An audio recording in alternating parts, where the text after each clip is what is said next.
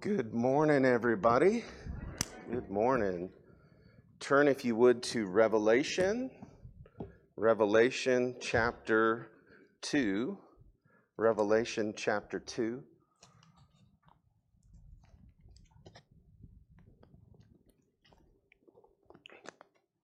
While you're turning there, I was thinking about this song, uh, Lord, I Need You. You know, and the reality is that life is one big lesson saying that very thing Lord, I need you, right? Isn't that what life's all about? Realizing that you need the Lord, and then He comes and provides for our every need. That's what Christianity is all about, what God has done. Amen. So, as we turn there, let's come before the Lord and ask Him to do what only He can do because we need the Holy Spirit to be working in our hearts right now so that we might hear what the Spirit wants to say. Father God, we thank you. I thank you for this time, and I thank you for your faithfulness, and I thank you for your great love. Lord, I thank you that you love us so much that you've written letters to us in the Word of God. Lord, that you love your bride, you love your church so much that you would speak directly to the church, that you would address the church, that you would address the church of Ephesus that we're going to read about, and you would address Smithfield Baptist Church as well, Lord, because you care about your people. And we thank you for your faithfulness. And I just pray, Father, as we step into this time, Lord, this moment, whatever we've brought in to the room, whatever struggles, whatever trials, whatever fears, whatever worries, whatever has just been heavy on our souls. Lord, would you direct us to yourself? Would you, would you help a song bubble up in our hearts? Lord, I need you. Oh, how I need you. You're my one defense, my righteousness. Oh, Lord, how I need you. Father, would you do what only you can do as the word of God is proclaimed? Lord, make a hundred sermons hit us in all sorts of different ways because you're working in your word and doing surgery in the nooks and crannies of our soul.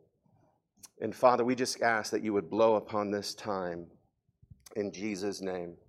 Amen. So I love campfires more than I love camping, right? I, I, I like the campfire thing. I like being in the outdoors. I, I like the the warmth you feel from the fire. I like throwing the logs into the fire, roasting a little marshmallows and stuff like that over uh, the campfire. And I, I just enjoy the experience of just having everybody around. And you're just like, there's this quiet, but you can hear the crackling of the fire and all of that. But you learn real quick, right, when you're doing a campfire, that you got to keep that thing going right? Like you, you don't do anything, you don't put any logs in, you don't tend to the fire, and all of a sudden it starts going out. All of a sudden it starts getting cold. All of a sudden you just see just little embers and it starts to fizzle out. Unless you drag another log and go put that log on the fire, it's not going to burn bright. It's not going to shine its light. It's not going to, you're not going to sense the heat. And so as I was thinking about this this week, I realized like this is kind of a parable of what happens with our love for Jesus. Because, like a campfire, you have to continue to kindle your love for Jesus, right? You might have had a fire brewing in your heart right? You might have had a fire brewing in your soul. When you first got saved, you loved Jesus. You were so excited. You were coming to church. You were coming to prayer meetings. You were evangelizing. And then over time, you didn't stoke the fires. You didn't throw the logs in.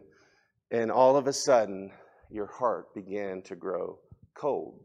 Well, we're going to read about a church that did all sorts of great things, man. They set up the campfire or they set up the camp they set up the tents, they had all the safety precautions, they brought the food, and they did all of that.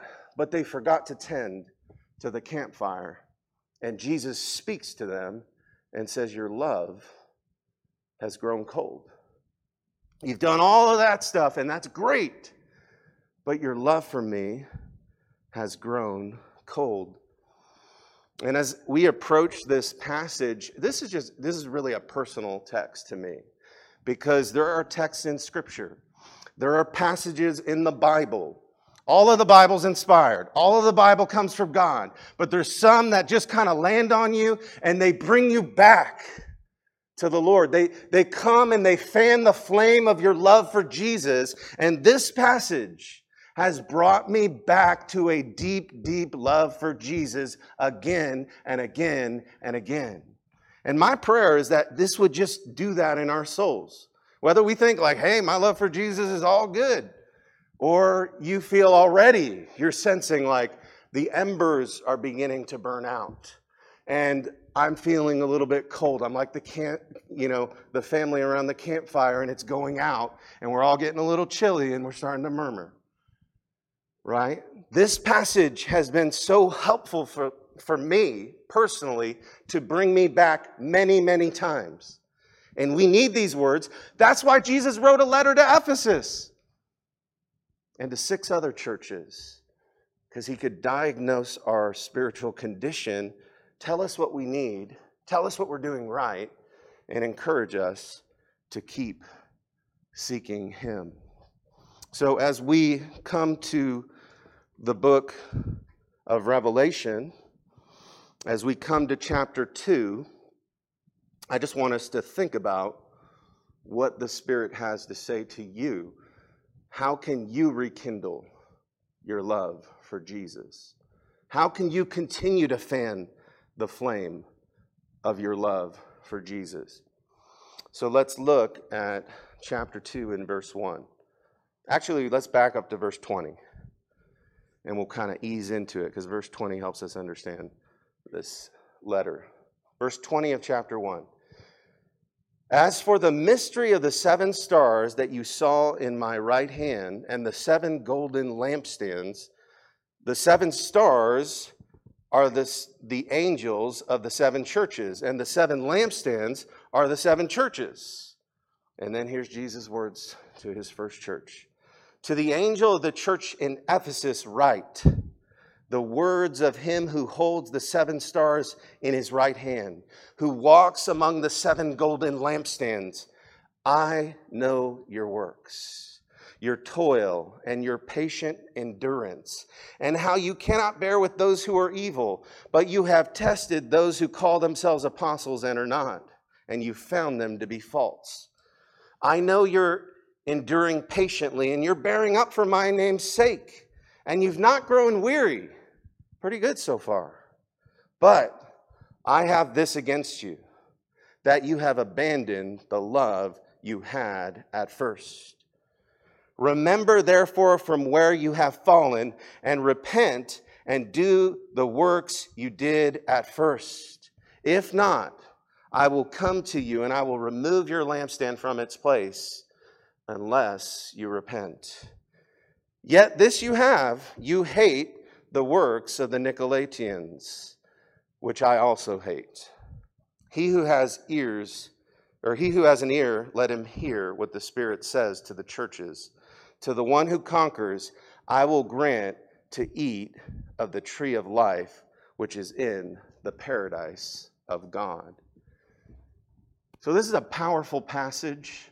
This is a powerful word directed to the church. But you'll notice, right, verse 7 reminds us it's to all the churches, right? He who has an ear, let him hear what the Spirit says to the churches, right? It's not just to Ephesus, this is for all churches, right? And it, truth be told, there's a little bit of Ephesus in all of us. There's a little bit of Ephesus in every church.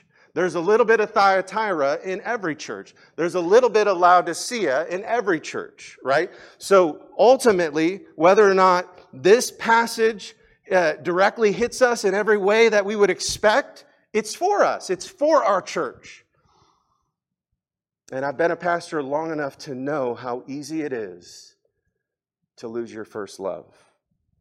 And so we come to this letter to the church of Ephesus.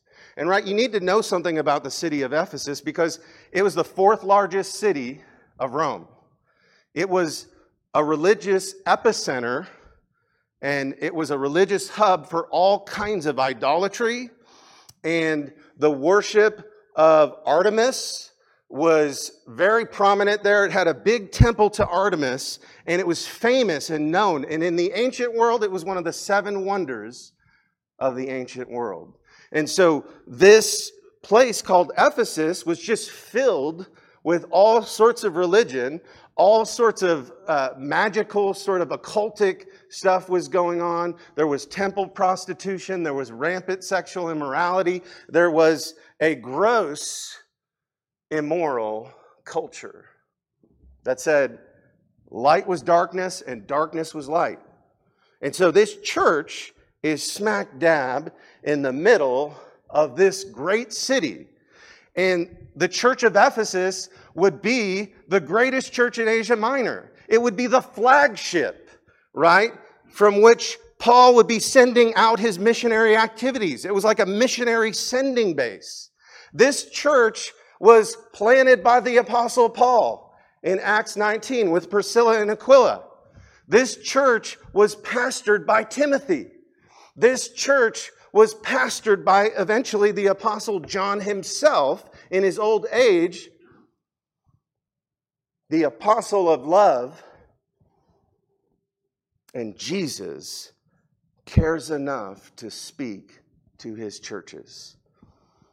And the first thing I want us to see, right, as we step into this, is we get a picture of Jesus right up front.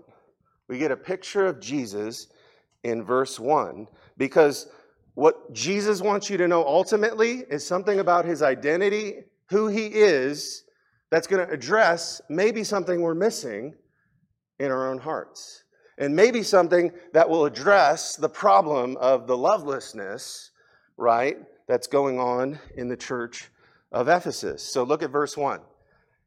And we get a picture of Jesus. To the angel of the church in Ephesus, write the words of him who holds the seven stars in his right hand, who walks among the seven golden lampstands. So we see right off the bat a glorious picture of the intimacy of Jesus and the sovereignty of Jesus over his church.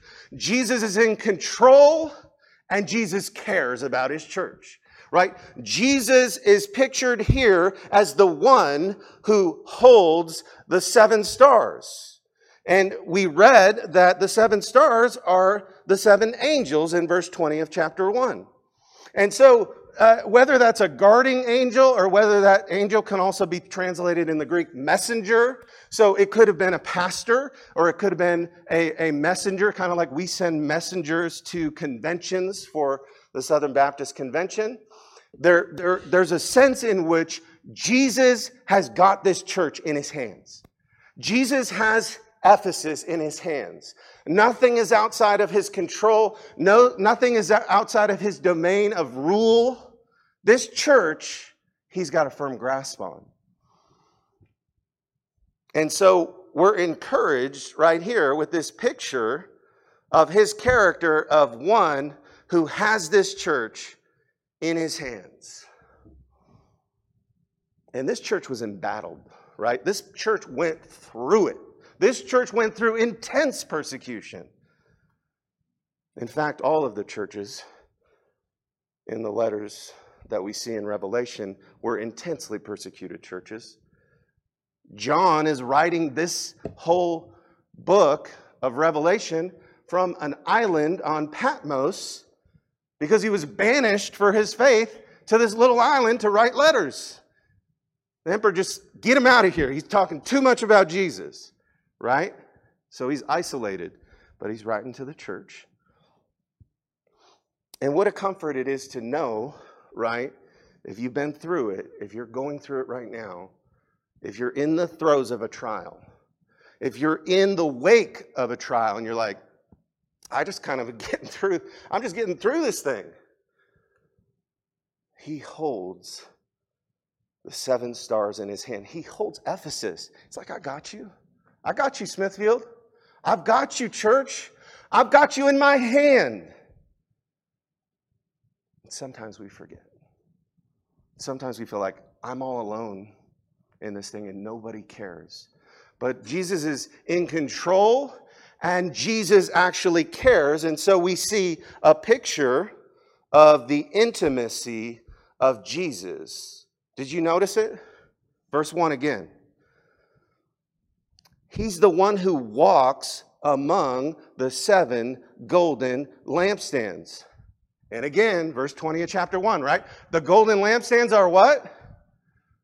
The churches. So Jesus is walking up in the midst of the churches. He's walking with the churches. He's with the church of Ephesus. He's with Smithfield. He's with every church that names the name of Jesus and faithfully proclaims the gospel and has born again believers in it, right? Jesus is with his church and he's walking among his church and he's intimately acquainted with its works and its struggles and its characters and he knows you individually and personally.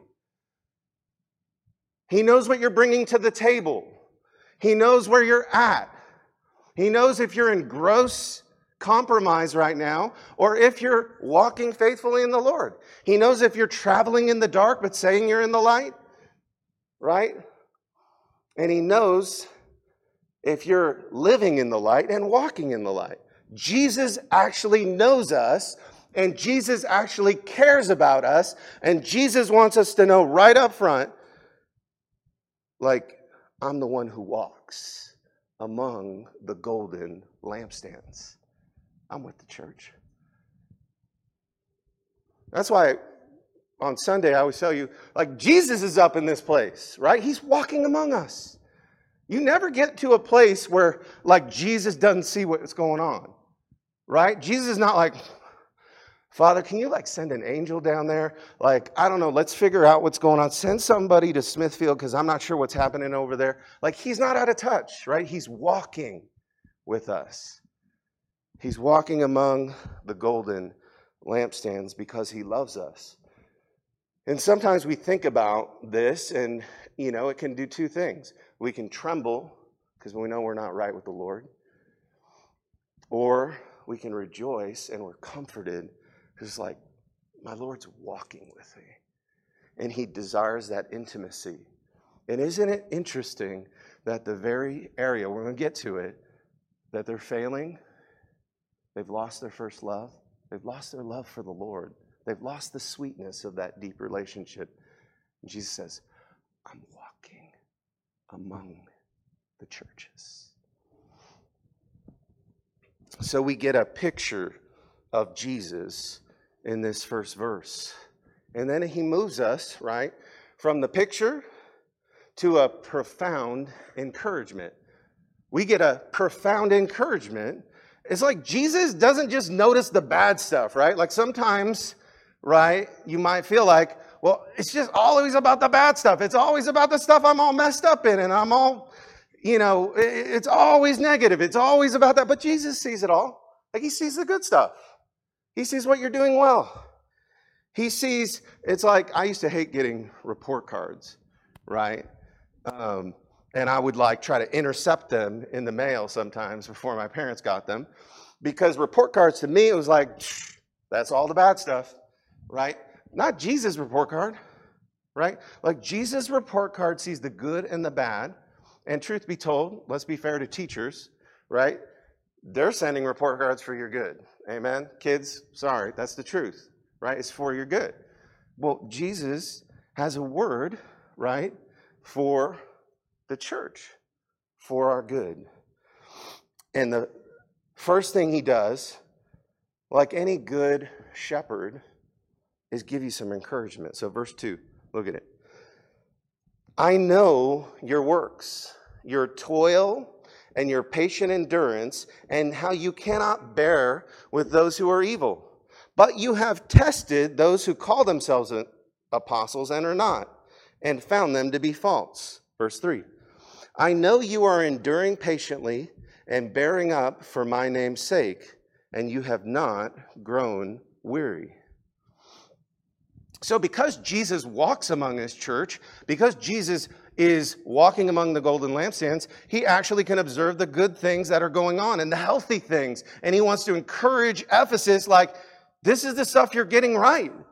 And, and, and keep doing this. Like, I know, I've seen what you've been doing. I've seen your toil. I've seen your labor. I've seen your patient endurance. I know the blood, sweat, and tears you've poured into service for King Jesus.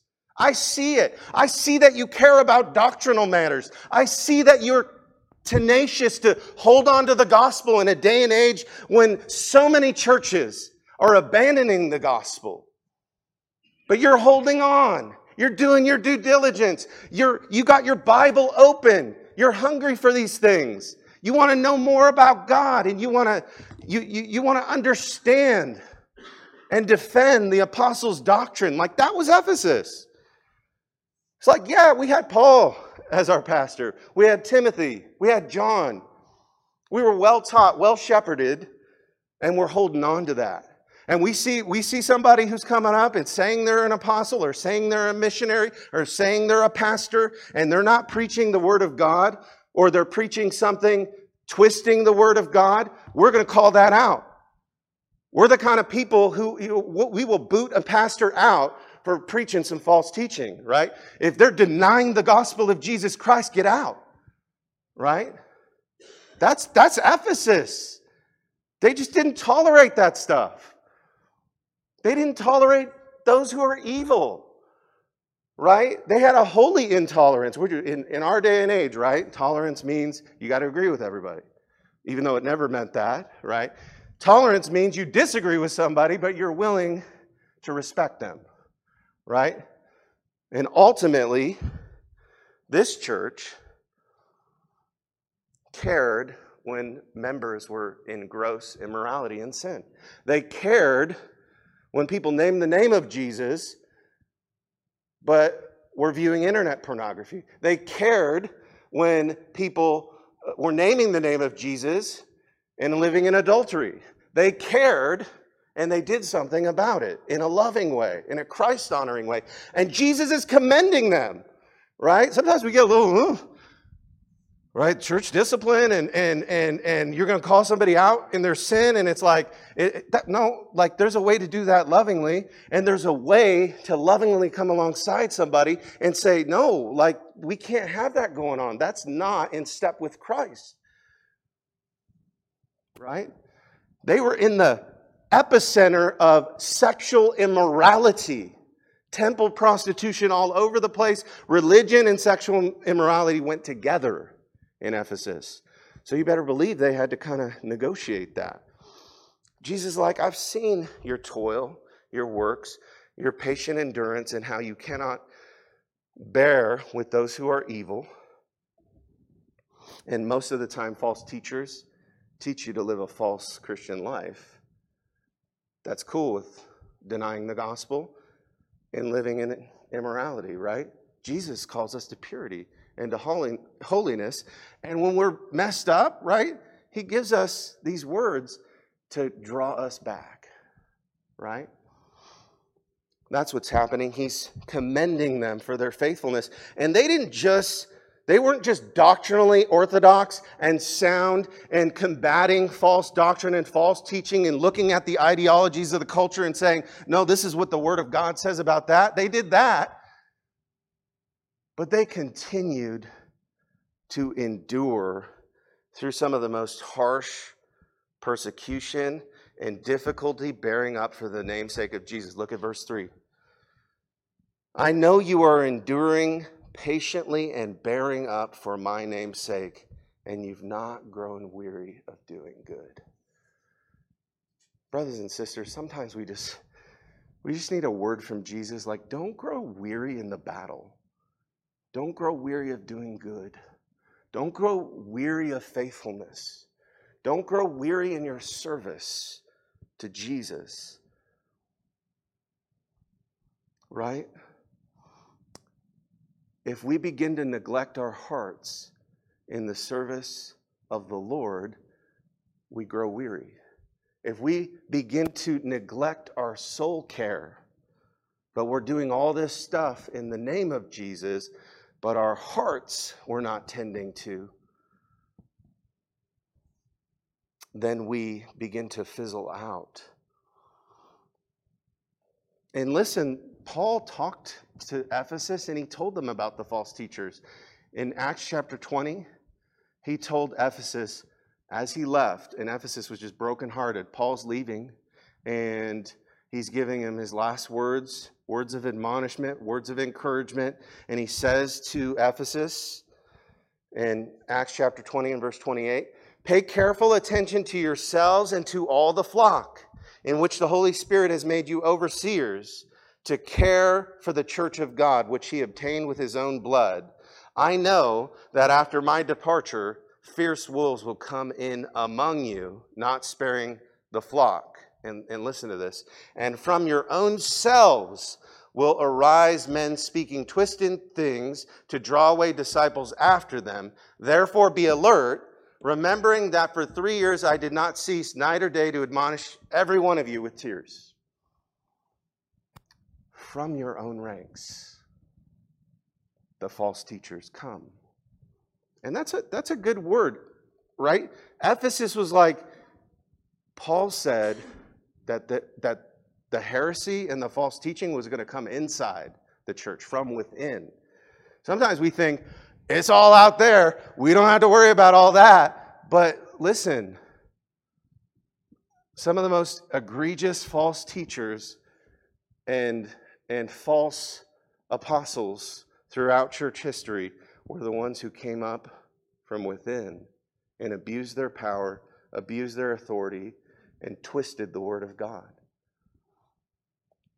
And that was on Ephesus's radar. Like, we got to care about that. We got to labor against that. And we've got to seek to raise up people who are going to stand on the book. So let me just pause here and just say are we committed as a church to the Word of God? Are we committed to the study as we approach the new year, or as we're starting the new year? Do you have a plan to get this book in your heart? right? There's many plans you can have on Bible apps. You can get a study Bible, read through it, but endeavor, commit to study the Word of God so that you know you can spot truth from error like Ephesus and be commended by Jesus. Like, I, I know your works. And you've been faithful in this, and it's so encouraging. And so I just want to say, let's take a cue from Ephesus on this. This is one place where we want to follow Ephesus. But I want us to imagine if a church is embroiled in all sorts of doctrinal defenses, if a church is embroiled in continuing to have to root out heresy in its midst, if a church is in a, a, a, melting pot of all sorts of sexual immorality and false religions and all of these things, and it's trying, trying to stay vigilant to remain true to the gospel, could you see how maybe some of its members would begin to grow cold and perhaps neglect their own soul and their own relationship with Jesus and need to hear this next word from Christ? And we see it in the point three a piercing rebuke, right? He gives us a picture of himself, he gives us the commendation of what we're doing right in Ephesus, and then he says a piercing rebuke you have left your first love. And I was thinking about it like, what, you know, what does it mean to be all in for Jesus? What does it mean to be all in with your heart? What does it mean to actually love Jesus first? Right? It means that we don't have anything competing with Jesus as the most important thing in our life and our love and our affection and our cultivation of this relationship with King Jesus is what we hold dear. And while we learn a lot about Jesus and while we learn a lot about the Word of God and we sit under the Word every Sunday and we have Bible studies and we have prayer meetings, we cannot neglect our own personal relationship with Jesus Christ individually and corporately. So everything we do ought to be designed to promote that health and that soul commitment to Jesus. And something had broken along the lines in Ephesus, and they hear the words of verse 4. But I have this against you you have abandoned the love that you had at first. Jesus is telling them you've left your first love. You've left the sweet relationship, right, that you once had. You've, you've taken a relationship with me and you've made it into purely just a religion. You've taken the worship of Jesus and just made it about work. You've t- taken the relationship and you've made it about rules. You've taken my presence in your midst and you've isolated yourself from the very intimacy I'm calling you to. You've left your first love. And I was thinking about, like, why do churches decline, right? We could probably think of several reasons why a church declines. And maybe on our list is they don't preach the word, they don't re- remain faithful to sound doctrine, maybe they lose their gospel focus. Maybe they're embroiled with, with inner conflicts going on within the body, right? But Ephesus was getting all of that right. But the one thing they weren't getting right was that they had lost their affection and their deep love for Jesus. They had abandoned their first love. Other things had become more important, and the fire began to grow cold. And the once flaming campfire began to fizzle out and nothing but embers and smoke was going up. And I wonder if we examine our own hearts. And maybe we can relate to Ephesus. Maybe something's been missing in your walk with the Lord. Maybe something's been slowly breaking, right? And Christianity is no longer a delight in your heart, it's drudgery. Relationship has turned into just rule keeping, right? Listen, if all you do is try to live by the rules, which Jesus has some commands, right? That's that's not a bad thing.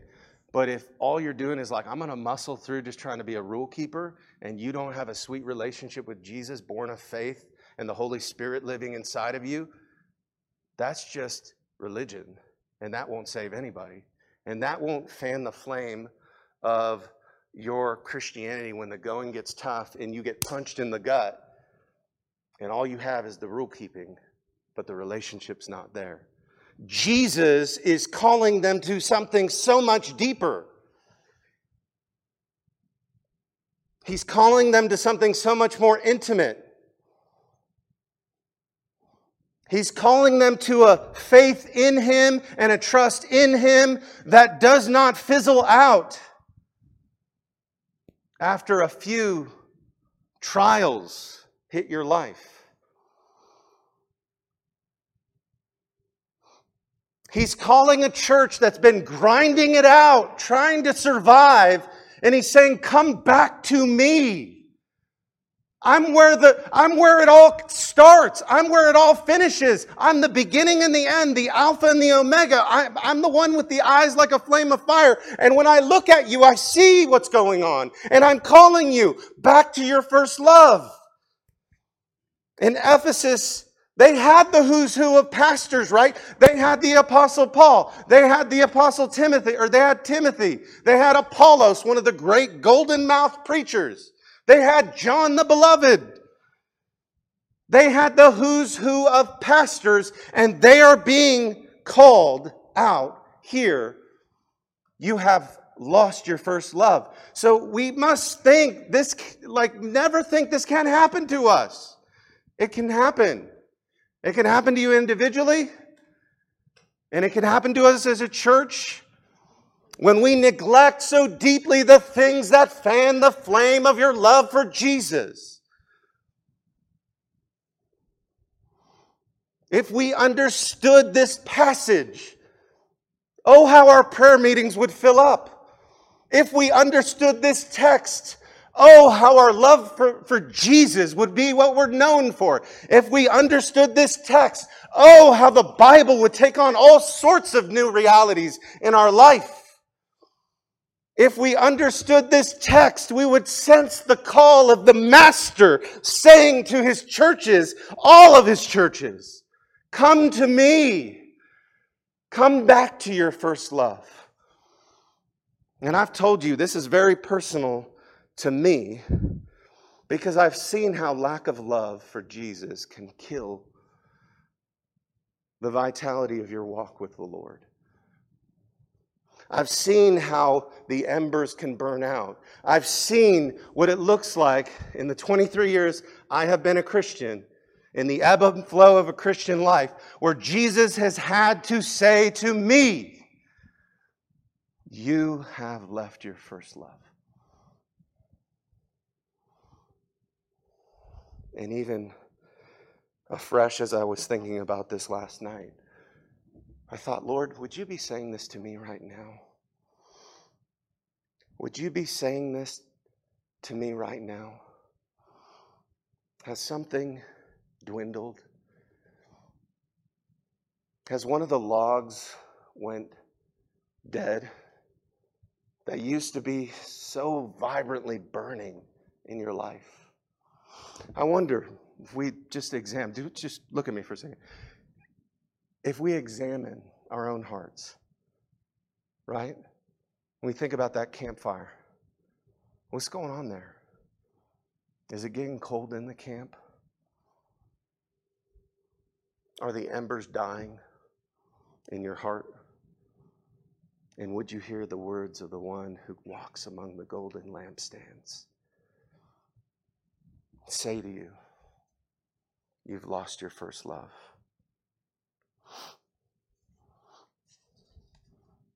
Well, Jesus doesn't just diagnose the heart, right? He doesn't just diagnose the problem. He doesn't just diagnose the reality that they, they had forsaken their first love, but he gives them a recipe for rekindling. He gives them a, a plea for repentance. And that's the fourth thing we see. So Jesus wants to help us return to our first love. He wants to help Ephesus return to their first love. Look at verse 5. Remember, therefore, from where you have fallen, repent and do the works you did at first. If not, I will come to you and I will remove your lampstand from its place unless you repent.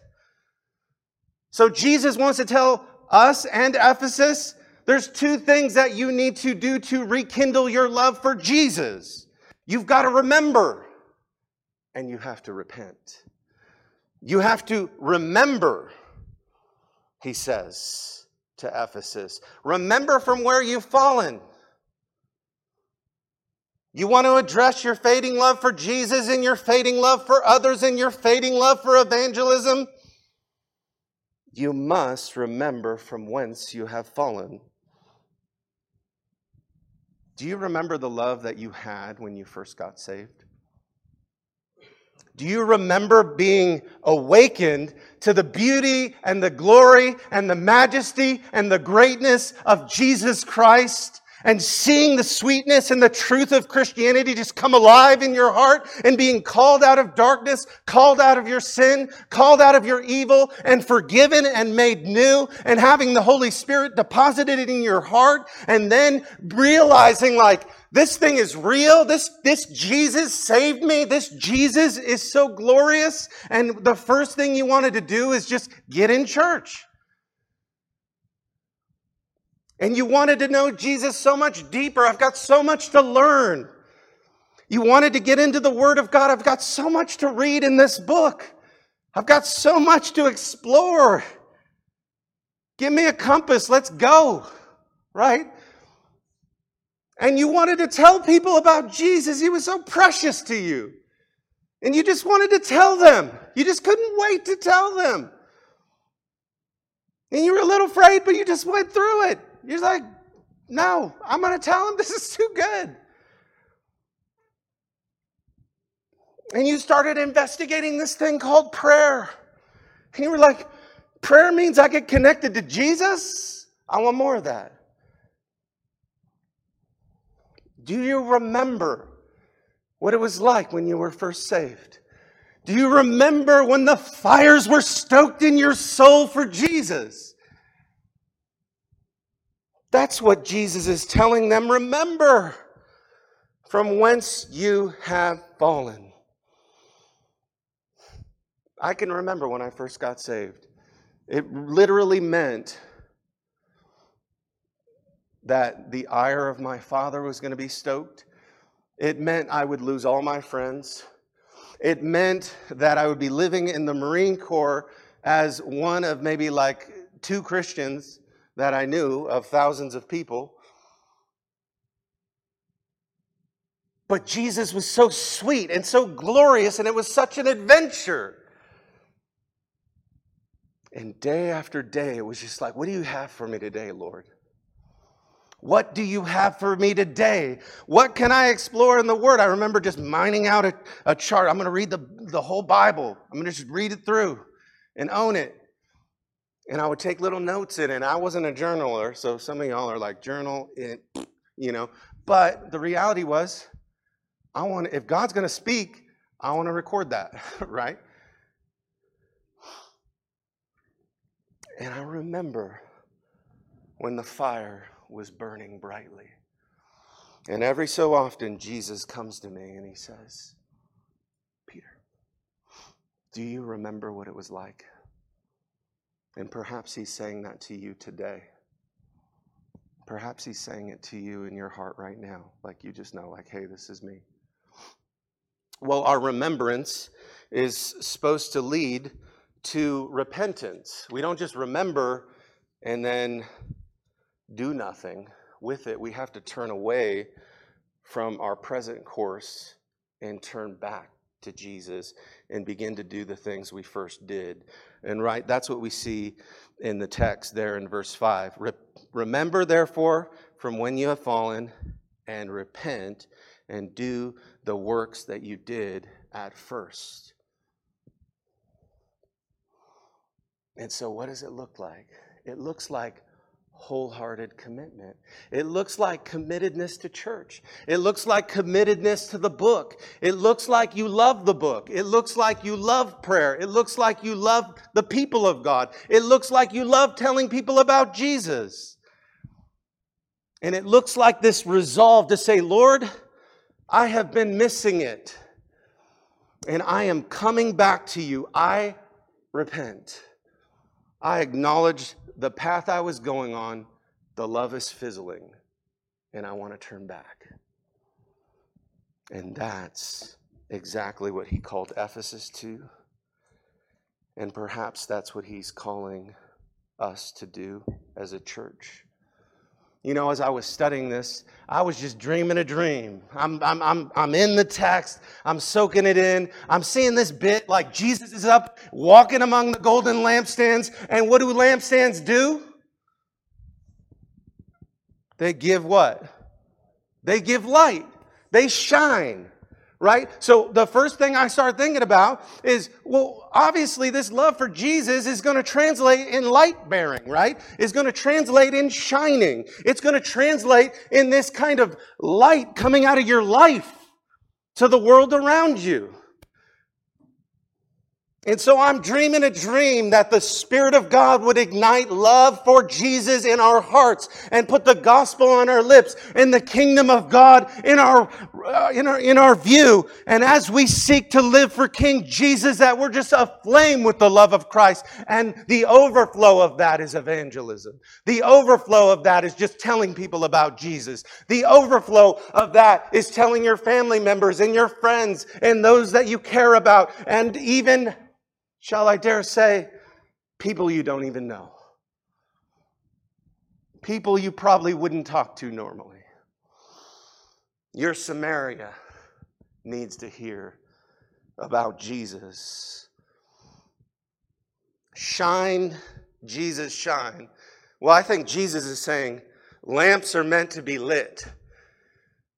And so he calls them to repentance. And did you notice that in verse 5? He says, Repent and do the works you first did. If not, I will come to you and I will remove your lampstand from its place unless you repent. And why is he doing that?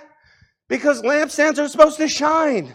And if the church no longer shines for the gospel of Christ in the world, if it's no longer growing in disciples, if it's no longer creating disciples, if it's no longer doing the Great Commission, Jesus is going to put the, the lampstand out. It's no longer functioning as a church. And beloved, when you think of your own personal walk, there's nothing more glorious than when the lampstand's burning bright. And you just know it. You know what it looks like, and you know what it doesn't. You know when it's burning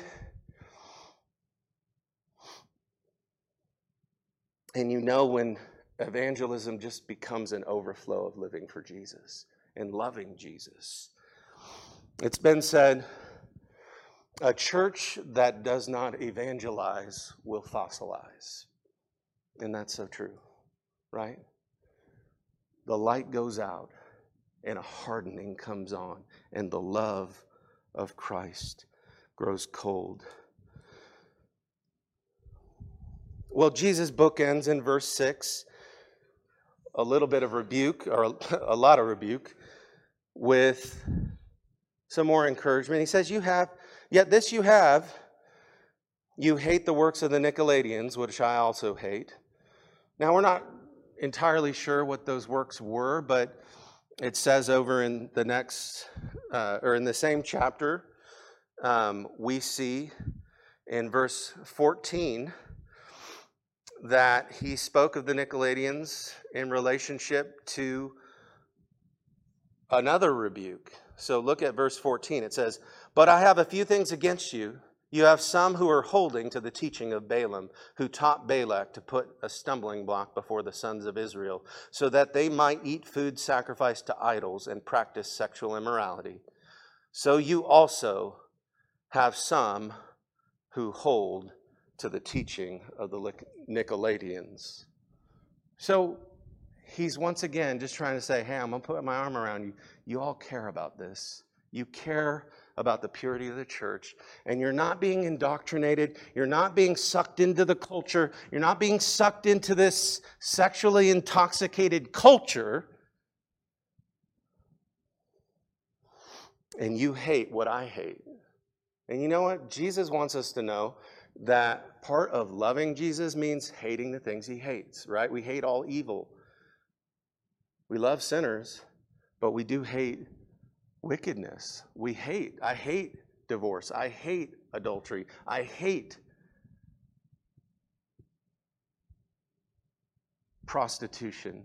I hate what's going on when so many are being cut down by bloodthirsty terrorists in the Middle East. But you know, when you hate the things Jesus hates, that's what it means to walk in the love of Jesus. Amen. So I want to close with a promise that Jesus gives. That's the last thing he gives us is a promise. He says, He, verse 7, he who has an ear, let him hear what the Spirit says to the churches. And to the one who conquers, I will grant to eat from the tree of life, which is in the paradise of God. And just notice, like, right, this is for us. He who has an ear, let him hear what the Spirit says to the churches. If we got ears, it's for us, right? So he just he just wants to say, like, hey, this is for you, Ephesus.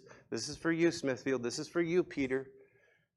And fill in the blank, right? You could tap yourself on the shoulder and say, yep, this is for me, right? This is what I need. And then he says, but to the one who conquers, to the one who overcomes, to the one who's victorious, He's going to eat from the tree of life, which is in the paradise of God. And we're just reminded, we're reminded once again, right, back to Eden.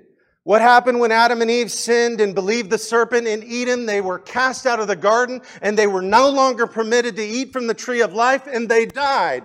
That was the consequence of sin. And what's the consequence of, or, or, or the promise of those who overcome? That they'll begin to eat the tree of life and be restored to the garden of God. So we come full circle with Jesus, and he wants you to know that this word overcome actually means if you believe in Jesus, you overcome. Because that's the way John talks through all his gospels. That's the way John talks through all his letters. And if you hear the words of 1 John 5 5, listen to what John says to us. Who is it that overcomes the world except the one who believes that Jesus is the Son of God? So what do you need to do if you realize you've went cold? What do you need to do if you realize something's amiss in your heart and you've been struck by the Holy Spirit today and God is summoning you to make a commitment to Jesus and to be an overcomer? Well, you need to believe afresh on the Lord Jesus Christ, and you will overcome, and you will be one of those who's brought into the paradise of God. You'll be one of those who tastes from the fruit of the tree of life. It's a picture of salvation, right? Jesus wants to remind the church you keep believing the gospel. You keep believing the gospel. And if you're not a Christian in here, and you've kind of come to realize that, you need to believe to overcome and be set right with God. And there's nothing but glorious goodness God has for you. He just loves you, He adores you. And that's why He sent Jesus into the world to rescue. Let's pray. Father God, we come before you now, and now is a time of decision. Now is a time where we have to do something in our hearts. Maybe we need to respond to you. Maybe you've been calling us, Lord, to return to the Lord. Maybe, maybe you've been calling us, Lord, and we sense we have left our first love and we want to get real and repent and do the things we first did as Christians. Maybe you are calling us to make a commitment to Jesus today afresh. Father, if, if you're moving in that way, I just pray, be speaking in hearts right now, Lord, as we've been convicted by the word and encouraged by the word and led by the word and loved by the word. This is a letter for us. And I just pray, Father, that you would help us to respond. And perhaps as we're praying, maybe you realize that's you today. You need to turn away from your present course and turn to Jesus. You need to believe, Lord, not, uh, or you need to believe not just that God exists and not just that there was a person named Jesus, but you need to trust Jesus with your life. And if that's you, I would just encourage you to pray this prayer in your heart Dear God, I believe that I'm a sinner. I believe that I've been walking away from Jesus, not towards him. And I believe that my sin has separated me from God. But I ask your forgiveness. And I want to trust Jesus today. Please forgive me of my sins. I believe Jesus died on the cross for me and rose from the dead. Come into my life. Send your spirit into my heart and make me a new person that I might walk in the love of Jesus from this moment forward. And Father, for the rest of us, God, call us to a deep, deep love for Jesus. In Jesus' name, amen.